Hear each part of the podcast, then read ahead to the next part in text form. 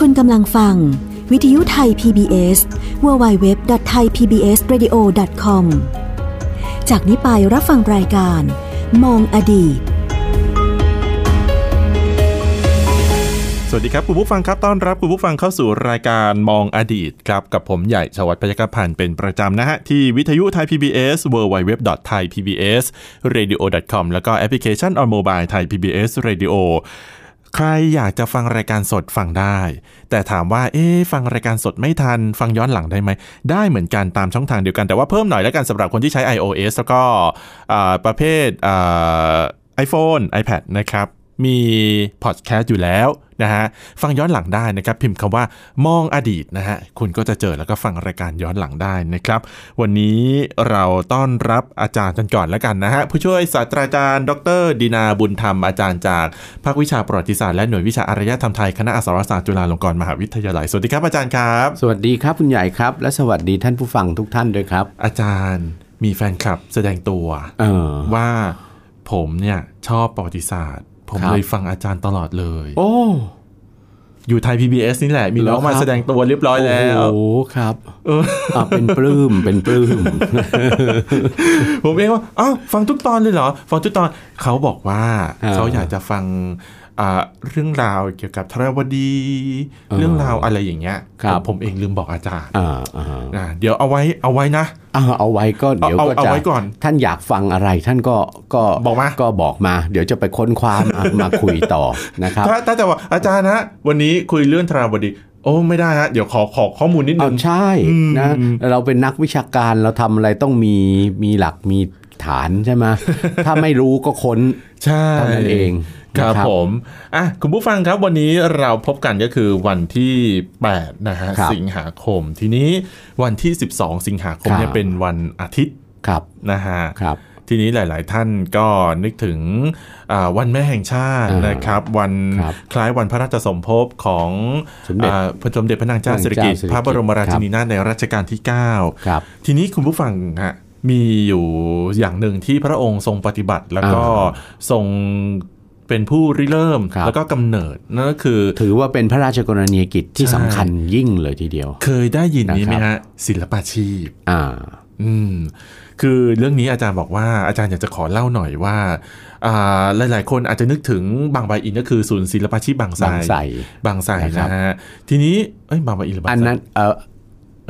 อยู่อำเภอบางไทรติดกัน อ่ะ น่ะ อ่ะติดกันติดกัน ติดกันกับอำเมืองบางปะอินนะครับ อ่าทีนี้เนี่ยหลาย ๆ คนนึกถึงตรงนี้อาจารย์บอกว่าจริง ๆ แล้วเนี่ยมีจุดกำเนิดก็คือมูลนิธิส่งเสริมศิลปาชีพ อ่าถูกต้อง ในสมเด็จพระนางเจ้า ในสมเด็จ สิริกิติ์พระ ครับ บ รมราชินีนาถ ถูกต้อง ผมเองก็อาจารย์มีด้วยเหรอ ผมงงเลย อ่ะ งานนี้ต้องให้อาจารย์เล่านิดหนึ่งฮะ อ่า ต้นกำเนิดเป็นมายังไงแล้วมูลนิธินี้เกิดขึ้นจากอะไร ครับเอ่อมูลนิธิเอ่อส่งเสริมศิลปาชีพในสมเด็จพระนางเจ้า ครั สิ บ ริกิติ์พระบรมราชินีนาถในรัชกาลที่ 9 เนี่ยนะ ค ค รั รั บบ ผม เอ่อก็ถือว่าเป็นประวัติศาสตร์หน้าสำคัญ อืม ทีเดียวใช่ไหมใน อ่าฮะ ประวัติศาสตร์ไทยสมัยใหม่ ครับผม ใช่ไหมครับเอ่อปัจจุบันนี้มูลนิธิมีอายุถึง 42 ปีแล้ว โอ้ก่อนก็อยู่แล้ว ก็ถือว่าเป็นอดีตที่เราจะหยิบมาคุยกันได้ในรายการ อ่าม มองอดีตละ ครับผม เพื่อเพื่อเอ่อสดุดีพระเกียรติคุณ ครั นะ บ ขอผงม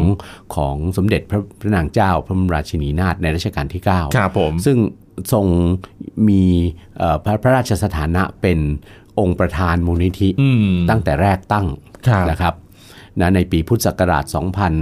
บ 2519 นะครับ มูลนิธิชื่อมูลนิธิเนี่ยเอ่อคำว่าศิลปาชีพเนี่ยนะที่เกิดจากคำคำรวมระหว่างศิลปะกับอาชีพ อ่า ใช่ไหม ครับ คืองานฝีมือซึ่งทำเป็นอาชีพ อืม ใช่ไหมที่ ครับ ที่เอ่อนะครับ เป็นคำที่เอ่อสมเด็จพระยาณสังวร สมเด็จพระสังฆราช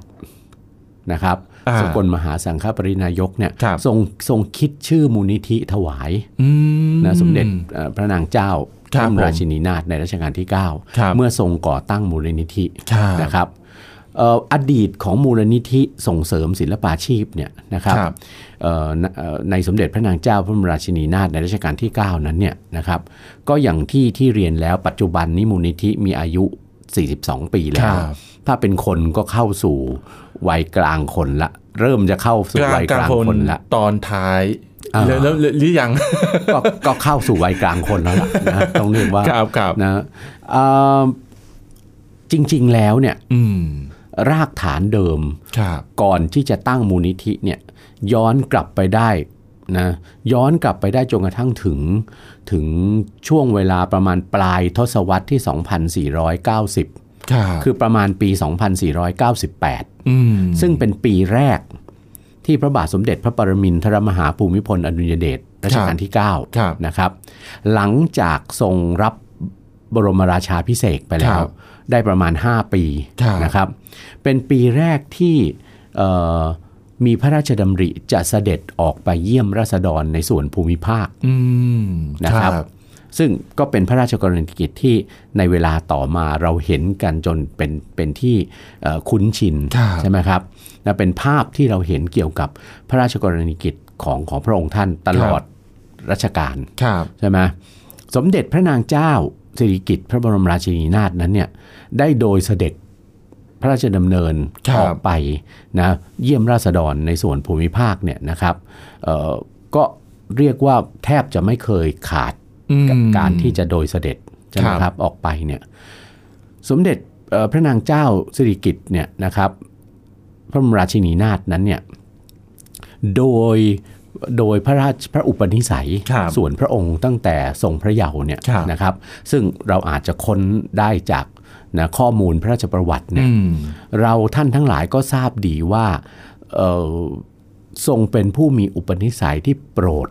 งานศิลปะ ครับ นะโปรดของสวยของงามอะ อืม อยู่แล้ว ครับ นะครับ ซึ่งก็คืออุปนิสัยของสุภาพสตรี ครับ นะโดยทั่วไปเนี่ย ครับ นะครับ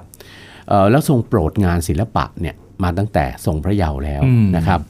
เอ่อสิ่งหนึ่งซึ่งได้ทอดพระเนตรเห็น อันนี้ข้อมูลจากข้อมูลจากเอ่อข้าราชบริพารซึ่งซึ่งถวายงานมูลนิธิศิลปาชีพมาเนี่ย ครับ นะ42 ปีเนี่ยมีจนหลายท่านเนี่ยล้มหายตายจาก ไปก็มี ครับ ใช่ไหม ครับ เอ่อตัวอย่างเช่นนะเอ่อบุคคลสำคัญอย่างมากเลยคือ อดีตราชเลขานุการในพระองค์ ครับ สมเด็จพระนางเจ้าสิริกิติ์พระบรมราชินีนาถในรัชกาลที่9เนี่ยคือท่านผู้หญิงสุประภาดาเกษมสัน อืม นะครับเอ่อท่านเคยให้สัมภาษณ์ไว้บ่อยครั้งทีเดียว ครับ ถึงถึงจุดกำเนิดของมูลนิธิศิลปาชีพเนี่ยนะครั ค บ รับ ว่าเริ่มต้นจากการที่สมเด็จพระนางเจ้า มีโอกาสได้โดยเสด็จพระบาทสมเด็จพระเจ้าอยู่หัวรัชกาลที่9นะครับออกไปเยี่ยมราษฎรโดยเฉพาะเริ่มต้นเลยในภาคอีสาน อืม นะครับ ครับ ท่านได้ทอดพระเนตรเห็นนะว่าว่าเอ่อประชาชนผู้หญิงเนี่ยราษฎรผู้หญิงเนี่ย ครับ นุ่งผ้าไหมมัดหมี อืม ซึ่งมีทั้งสีสันและลวดลายต่างๆ ครับ นะซึ่งส่วนใหญ่จะจะเป็นการย้อมสีทอจากผ้าไหมที่เลี้ยงกันเอง อ่า เป็นผ้าไหม ครับ เป็นไหมพื้นบ้าน แล้วก็ย้อมด้วยสีธรรมชาติ สีดอกอัญชัน เอ่อจากดอกไม้จาก จาก เปลือก ถ่าน ไม้อะไรต่างๆ ที่เป็ คนรับ วัสดุธรรมชาติเนี่ย ครับ เพราะฉะนั้นสีก็จะมีสีที่หลากหลายแต่จะเป็นสีที่ไม่ฉูดฉาด เหมือน อืม สีที่ย้อม ใช่ จากสีเคมีใช่ไหมครับ ใช่ใช่ แล้วที่สำคัญที่เอ่อท่านผู้หญิงสุปภาดาท่านเคยเล่า ท่านบอกว่าเอ่อท่านประทับใจสิ่งที่สมเด็จพระนางเจ้าท่านท่านท่านประทับใจมากที่สุดก็คือลวดลายของผ้าไหมมัดหมี อืม นะครับ เป็นลวดลายที่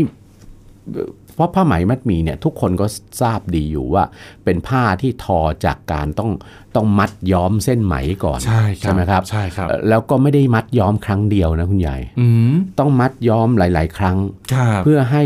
สีมันติด สีเอ่อให้สีติดเส้นไหมเนี่ย ครับ นะเพื่อที่จะไปเรียงต่อกันพอทอต่อกันไปแล้วเกิดเป็นลวดลาย อืม แล้วที่สำคัญที่สุดนั่นแหละคือภูมิปัญญาอันหนึ่ง ที่ช่างทอจะต้องรู้ จะต้องออกแบบลายก่อน เดี๋ยวเดี๋ยวเดี๋ยวมาอ่าอาจารย์ผมขอทำความเข้าใจนิด ครั นึ บ งในการทำทอผ้าไหมเนี่ย คือผมเองตอนที่ยังอยู่พิษณุโลก ครับ อยู่อยู่สถานีวิทยุแห่งหนึ่งเนี่ย อ่าน นะฮะมีโอกาสได้ไปถ่ายทำรายการอ ครับ ยู่ที่อำเภอเนินมะปราง อ่า แล้วทีนี้มีอยู่อ่ากลุ่มสากรเนาะ ครับ อาจารย์เขาเขาก็ทำเขาก็เลี้ยง ผมก็เห็นว่า เขาก็สาวไหมนู่นนี่ ก็เลี้ยง นั่น ไหมทอผ้า เขาเลี้ยงไหม ใช่ ทอผ้าแล้วเขาก็สาวออกมา ครับ แล้วเขาก็ให้ผมกินตัวตัวหนอน อ๋อ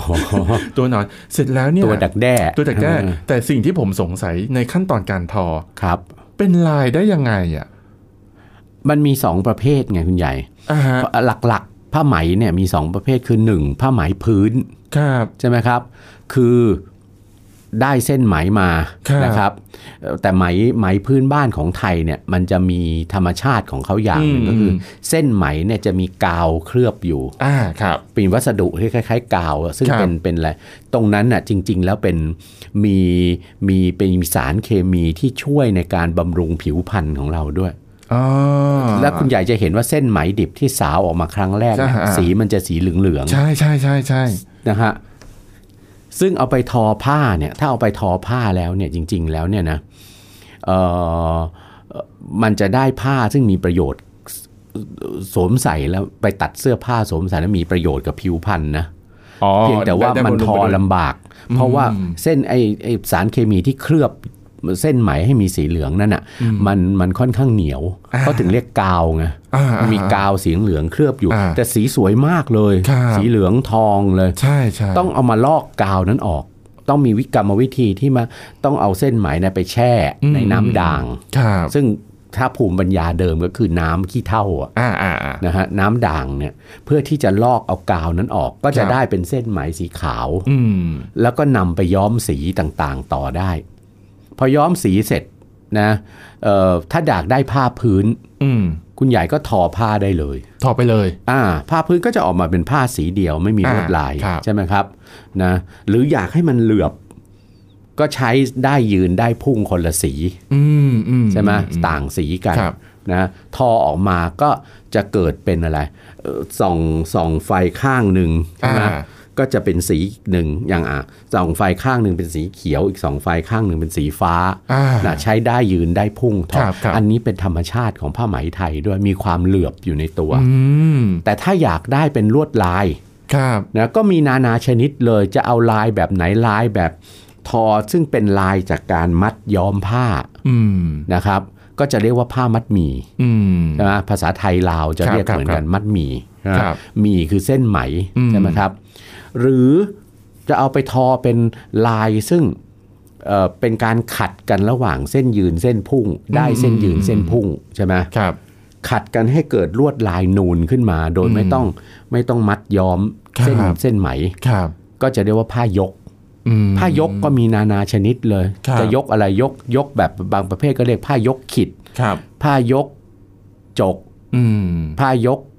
เอ่อยกดอกคืออยก อ่า เป็นลวดลายดอกไม้ ครับครับ หรือผ้ายกแพรวา อืม อันนั้นก็ใช่นะ อ่า ไอ้เรื่องเรื่องผ้าเนี่ยเรื่องการทอผ้าไหมเนี่ย ยาว คุยคุยกันได้ยาว สามปีไม่จบ อาจารย์ก็งั้นกลับมาที่มูลนิธิฮะ อ่าเฮ้ยกลับมาที่มูลนิธิคือเอ่อสมเด็จพระนางเจ้า ครับ นะเอ่อท่านมีโอกาสทอดพระเนตรเห็น อืม นะครับ ราษฎรชาวภาคอีสานเนี่ย ครับ นุ่งผ้าไหมมัดหมี่มารับเสด็จนะครับ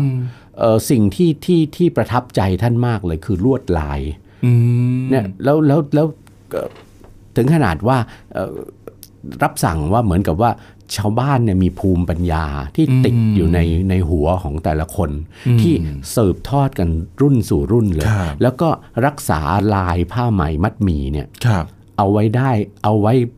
ได้นับหลายร้อยลายทีเดียว อืม ที่เป็นลายโบราณดั้งเดิมเนี่ย ครับ อเหมือนกับชาวบ้านเนี่ยหัวสมองเป็นคอมพิวเตอร์เลย อ่า ไม่ต้องไปมีสมุดจดอะไรที่ไหนเลย คือเรียนรู้มาตั้งแต่เด็ก ๆ ว่าอ่ะ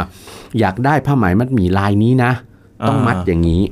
ต้องย้อมสีอะไรบ้างกี่ครั้ง อ๋อเหรอ จะ ฮะ ให้ได้จะให้ได้ผ้าออกมาเป็นสีอะไรลายสีอะไร จะย้อมสีอะไร สีนี้เอ่อวัสดุธรรมชาติชนิดนี้ให้สีนี้อะไรต่างๆ อยู่ในหัวชาวบ้านหมดนะครับ มันอยู่ขึ้นอยู่กับการ อ่า มัด ถูก ย้อม มัดย้อม ว่าจะออก นะ แบบเป็นลายสี อ่ะ อะไร ถูกต้ง โเ อันนั้นคือผ้าไหมมัดหมี่ ครับ ซึ่งเป็นผ้าพื้นเมือง ซึ่งเอ่อได้รับเอ่อชาวบ้านทอขึ้นมาใช้เองนะเอ่ออย่างกว้างขวางในในภาคอีสานของไทยเราเนี่ยนะครับ ก็ครั้งนั้นเสด็จออกไปครั้งแรก ๆ เนี่ยก็ก็มีมีรับสั่งถามชาวบ้าน ครับ นะเอ่อคือคือคือจะให้ทอให้ถวายบ้างได้ไหม อ๋อฮะ อ่าจะทรงใช้ ครับ ใช่ไหม เอ่อครั้งแรกๆนะท่านผู้หญิงสุภาดาท่านก็ให้สัมภาษณ์นั่นบอกว่า ชาวบ้านก็กลัว ชาวบ้านก็คล้าย ๆ ว่าอาย ชาวบ้านก็กราบทูลท่านบอกว่าเอ่อท่านจะใส่ไปทำไม ผ้าเนี่ยมีแต่คนชาวบ้าน มีแต่คนรับใช้ โอ้โหผ้าไหม ใส่เท่านั้น อ๋อตอน เ ณตอนนั้น ณ ณ ต ต อ อน นนั้ นั้น นอ่ะ บอกท่านจะใส่ไปทำไมท่านท่านท่านอยู่ในในวังในในเมืองหลวงอะไรเงี้ยนะไม่มีใครเขาใส่กันหรอกมีแต่คนชาวบ้านที่อยู่ตามชนบทหรืออ ม หรือคนรับใช้ที่เข้าไปชาวชนบทน่ะใส่ใช่ไหม ครับ ก็ทรงรับปากกับชาวบ้าน อ่า นะครับว่าทอมาเถอะแล้วท่านจะส่งใช้เอง อืม นะครับ ตรงเนี้ยที่ที่ที่เอ่อเอ่อมูลนิธิศิลปาชีพเนี่ยนะเอ่อให้ข้อมูลว่าตรงเนี้ยเปรียบเสมือนเออสัญญาระหว่างพระองค์ท่านกับชาวบ้าน อืม ที่เรียกกันว่าสัญญาผ้าสิ้นน่ะ อ๋อฮะ นะครับเคยมีสารคดีของมูลนิธิศิลปาชีพ ครับ นะชุดสัญญาผ้าสิ้นเนี่ยแสดงถึงพัฒนาการของ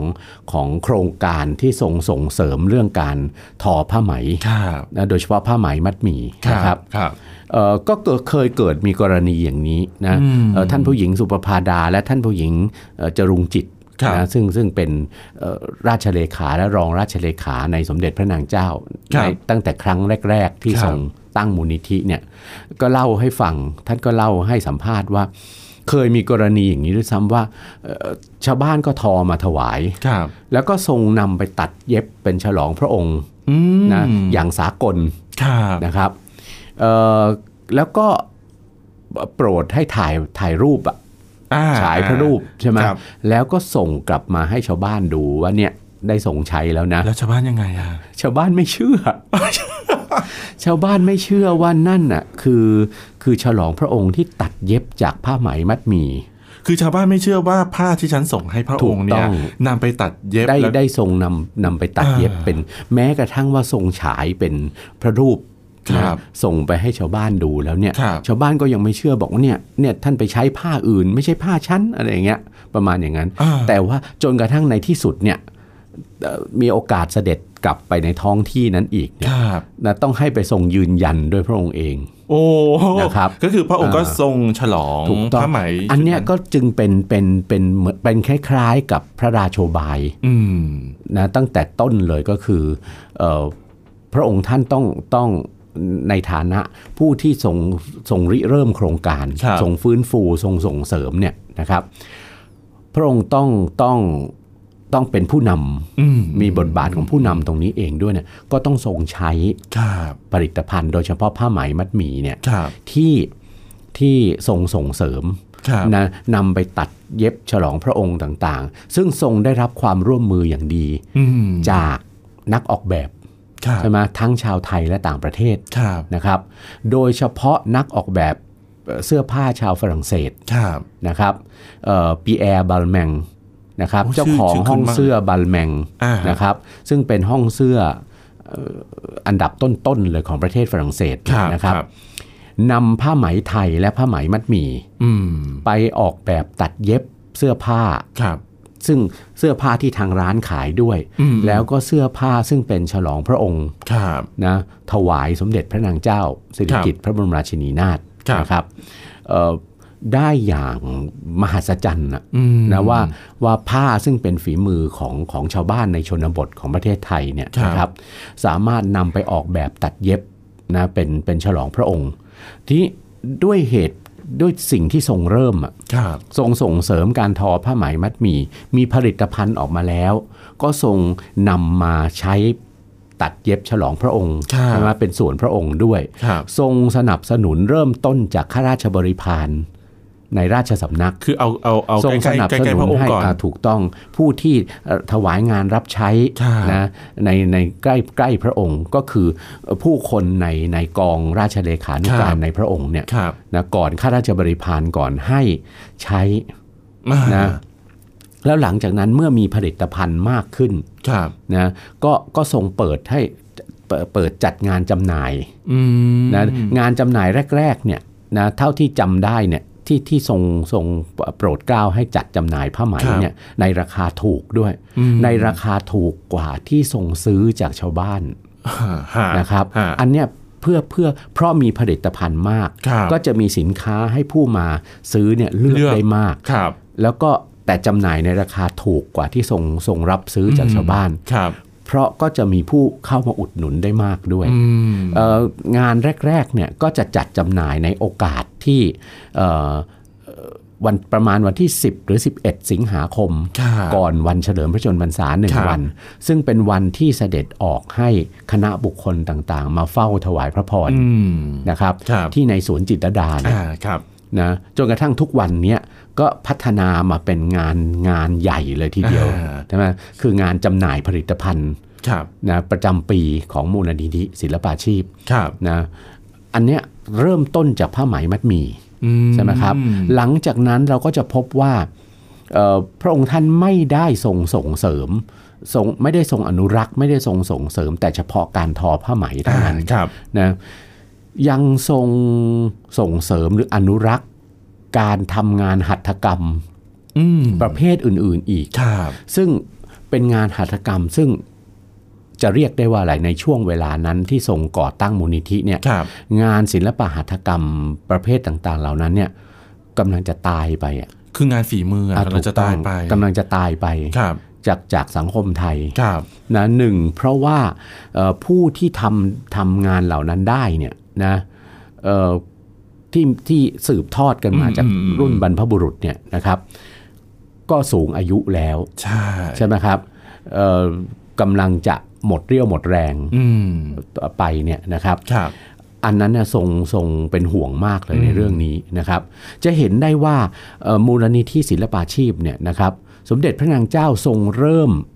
นะจากการอนุรักษ์งานศิลปะหัตถกรรม ครับ เพียงไม่กี่ประเภท ครับ แต่เป็นงานศิลปะหัตถกรรมประเภทที่กำลังจะตายไป อืม นะครับ เช่นผ้าไหมมัดหมี่ ครับ นะครับเอ่องานแม้กระทั่งงานศิลปหัตถกรรมชั้นสูง ซึ่งจริงๆแล้วเป็นของเอ่อทำขึ้นสำหรับใช้ในราชสำนัก ครับ ตั้งแต่โบราณ ครับ เช่นงานศิลปหัตถกรรมจากโลหะ อืม เงินทองต่างๆเนี่ย ครับ เอ่อเช่นงานเครื่องถม อืม นะครับ งานเอ่องานลงคร่ ครับ ำนะครับ หรืองานทำเครื่องเงินเครื่องทองเนี่ย อืม นะครับเอ่อน่าเป็นห่วงมากเลยในเวลานั้นข้อมูลจากมูลนิธิเนี่ยนะพบว่าโดยเฉพาะงานคร่ำเนี่ย ครับ นะงานที่เรียกว่าคร่ำเงินหรือคร่ำทองเนี่ยเป็นการฝังเส้นโลหะเงินหรือทองเนี่ยนะครับลงไปในเนื้อโลหะ โดยเฉพาะเนื้อเหล็กที่ตอกเอาไว้เป็นลวดลายแล้ว อืมอืมอืม แล้วฝังเส้นเงินหรือเส้นทองเนี่ยลงไปตามลวดลาย ครับ หลังจากนั้นก็ขัดผิวให้เรียบ ก็จะปรากฏเป็นลวดลายที่เป็นสีเงินหรือสีทองขึ้นบนเนื้อโลหะใช่ไหมครับ ครับ งานคร่ำเงินหรือคร่ำทองเนี่ยในสมัยเมื่อสมเด็จพระนางเจ้าทรงฟื้นฟูทรงอนุรักษ์ในครั้งแรกเนี่ยเหลือครูอยู่เพียงคนเดียว โอ้ย อายุเกิน 70 ไปแล้ว วิกฤตด้วยนะนั่นน่ะ เป็นเป็นข้าราชการรับ ครับ ราชการอยู่ในสำนักพระราชวัง ครับ นะครับ ครับ อันนั้นนะต้องทรงอนุรักษ์อย่างมาก โดยที่ต้องทรงรวบรวมเอ่อคนรุ่นหนุ่มสาวอะ อืม นะที่ที่สมัครใจ ครับ สมัครเข้ามาเป็นนักเรียนศิลปาชีพ ครับ นะครับ คนรุ่นหนุ่มสาวเหล่านี้เนี่ยทรงได้จากไหนในระยะแรกที่ อ่า ที่ทรงตั้งมูลนิธิเนี่ยนะค ครั รับ บ ก็จากการเสด็จพระราชดำเนินออกไปเยี่ยมราษฎรในต่างจังหวัดเนี่ย อืม แล้วถ้าทรงพบว่าบ้านไหนที่มีลูกมาก ครับ นะครับมีลูกมากแล้วก็เอ่อลูกไม่ได้เรียนหนังสือแล้วออก ครับ จากโรงเรียน ครับ แล้ว ครับ ใช่ไหมครับเอ่อในช่วงเวลาที่ทำไร่ทำนาเนี่ยนะหมดหน้านา หมดหน้าการทำไร่ทำนาแล้วเนี่ยก็ว่างงานอยู่เฉย อืม ๆนะครับ ก็ทรงรับนะเอ่อเอ่อคนเหล่านั้นเนี่คยรับ เข้ามาเป็นสมาชิกศิลปาชีพ อืม นะครับ ครับ เข้ามาเป็นนักเรียนศิลปาชีพ ครับ นะแล้วก็เข้ามาในระยะแรกก็ทรงตั้งเอ่อศูนย์ฝึกหัดงาคนรับ ศิลปาชีพเนี่ยขึ้นที่สวนจิตรลดา ครับ หรือตามพระราชวังพระราชฐานในส่วนภูมิภาคที่เสด็จแปรพระราชฐานเนี่ยนะครับ แล้วก็สอนกันเลยตรงนั้นนะครับ ถ้าฝีมือดี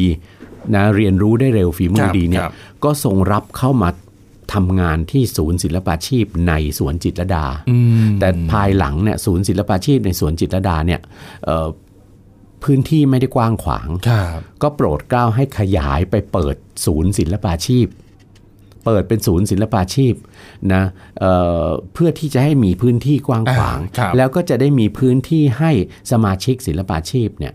นะอยู่อาศัย ครับ แล้วก็มีที่ดินทำทำกิน อ่า ในบริเวณใกล้ ๆ ศูนย์ด้วย ครับผม ก็จึงเป็นที่มาของศูนย์ศิลปาชีพแห่งใหญ่แห่งแรก อืม ที่รู้จักกันในนามศูนย์ศิลปาชีพบางไทร อ่าค ใช่ รับ ไหม ผ ครั ม บที่อำเภอบางไทรจังหวัดพระนครศรีอยุธยา อืม แต่ในปัจจุบันนี้เนี่ย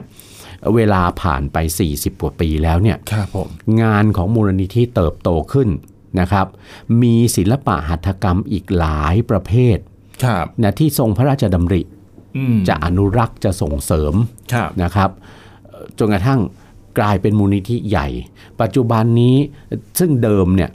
ละจากศูนย์ศิลปาชีพบางไทรเนี่ยมีศูนย์ศิลปาชีพขยายออกไปอีกรวมแล้ว 8 ศูนย์ อ่า แต่ในปัจจุบันนี้มีมากกว่านั้น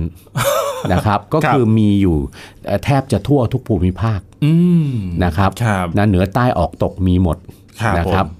แล้วก็ศูนย์ศิลปาชีพแต่ละแห่งก็จะเป็นศูนย์กลางสำหรับรับสมาชิก อ่า ซึ่งเป็นชาวบ้าน ครับ ใช่ไหม ผม ครับเอ่อในในท้องที่ต่างๆ แล้วก็จะสนับสนุนส่งเสริมงานศิลปาชีพ ซึ่งเป็นงานหัตถกรรมที่เป็นเอกลักษณ์ อืม ของแต่ละพื้นที่ ครั ต บ รงนั้ผนม นะครับ แล้วก็มีสิ่งมีสิ่งที่เรียกว่าการให้กันบ้านกับสมาชิก อ่า นะไปทำก็อาจจะให้เวลาข้ามปี ครับผม เสร็จแล้วก็นำมาส่ง อืม เอ่อกับมูลนิธิ ครับ นะแล้วก็เหมือนกับว่ามูลนิธิก็จะรับซื้อ อืม อนะเอ่อเข้าไปวเข้าไปเก็บไว้ที่คลังที่ ครับ ส่วนกลาง แล้วคก็รับ จะจัดจำหน่ายกับประชาชนทั่วไป อืม นะครับ ครับ ก็จะมีมีระยะเวลาที่เปิดจำหน่ายเนี่ยอยู่เรื่อย อื ๆ สมัยก่อนก็จะเปิดจำหน่ายในช่วงวันเฉลิมพระชนมพรรษา ครับผม 12 สิงหาคม ครับ ปัจจุบันนี้ในในโอกาสสำคัญสำคัญก็จะมีมีบางปีมีถึงปีละ 3 หรือ 4 ครั้ง ครับ ก็ประชาชนก็ไปให้นะการการสนับสนุน อืม นะเอ่อเลือกซื้อผลิตภัณฑ์ของ ครั ข บ องมูลนิธิกันมาก โดยเฉพาะผ้าไหมมัดหมี่นี่แหละ อืม นะครับ บางทีตามงานกาชาติหรือว่างานสำคัญของรัฐ ถู บาก ล ต้อง ก็จะมีการออกบูธเนาะ ถูก อา ต้ จา อง รย์ เชิญให้มูลนิธิศิลปาชีพ ใช่ ไปออกบูธจำหน่าย ผมเห็นอยู่บ่อยๆในห้าง ผลิตภัณฑ์ สรรพสินค้า ใช่ ที่เวลาเวลาจัดอะไรเนี่ยเขาก็จะเชิญทาง ถูก ทางห้างเนี่ย ต้อง ก็จะเชิญมา นะครับ อย่างเช่น จัดงานเกี่ยวกับศิลปะหัตถกรรม ใช่ อ่าก็จะเชิญมา นะครับ ซึ่งราคาถูกจริงนะ จริง อันี้จริง โดยเฉพาะผ้าไหม ๆ ใช่ ซึ่งอันเนี้ยแล้วก็ทำให้ผ้าไหมเนี่ยกลับมาได้รับความนิยม ใช่ จนกระทั่งทุกวันนี้เนี่ยเราสามารถที่จะพูดได้เต็มปากแล้วว่าผ้าไหมเนี่ยทุกวันนี้ใส่กับกางเกงยีน ใช่ ไป จริง ไป จริง โอกาสลำลอง จริง ได้แล้ว ใช่ นะส่วน ใช่ หนึ่งเป็นเพราะเอ่อพระวิสัยทัศน์ พระราชวิสัยทัศน์ที่ ครับ ยาวไกลของสมเด็จพระนางเจ้า และผ้าไหมเนี่ยไม่จำเป็นจะต้องตัดออกมาเป็นแบบทางการอย่างเดียว ถูกต้อง ตัดออกมาเป็นเสื้อยืดเสื้อเชิ้ตอะไรก็ได้เดี๋ยวนี้ผ้าไหม แค่เลือกเนื้อผ้า ใช่ เลือกสีเลือกลาย ใช่ ให้เหมาะกับโอกาส โอ้เดี๋ยวนี้นะ ชุดราตรี นะครับ ผ้าไหมก็มี ถูกต้อง นะฮะ ได้ตั้งแต่เสื้ออยู่กับบ้าน เสื้อออกไปจ่ายตลาดไปเดินห้าง เดินตะเที่ยวไหนก็ได้ อ่า ไปจนกระทั่งเสื้อใส่ทำงาน ครับ เสื้อไปงาน ครับ นะครับ อืมอ่ะวันนี้หมดเวลาแล้วนะฮะคุณผู้ฟังครับก็ขอบคุณนะฮะสำหรับการติดตามรับฟังนะครับ วันพุธหน้านะฮะจะมีเรื่องอะไรเดี๋ยวก็มาติดตามแล้วกันนะครับ วันนี้ผู้ช่วยศาสตราจารย์ดรดินาบุญธรรมอาจารย์จากภาควิชาประวัติศาสตร์และหน่วยวิชาอารยธรรมไทย คณะอักษรศาสตร์จุฬาลงกรณ์มหาวิทยาลัย และผมใหญ่จวัฒน์ปัจจกพันธ์ลาไปก่อนครับสวัสดีครับ สวัสดีครับ ติดตามรับฟังรายการย้อนหลังได้ที่เว็บไซต์และแอปพลิเคชันไทย PBS Radio ไทย PBS Radio วิทยุข่าวสารสาระ เพื่อสาธารณะและสังคม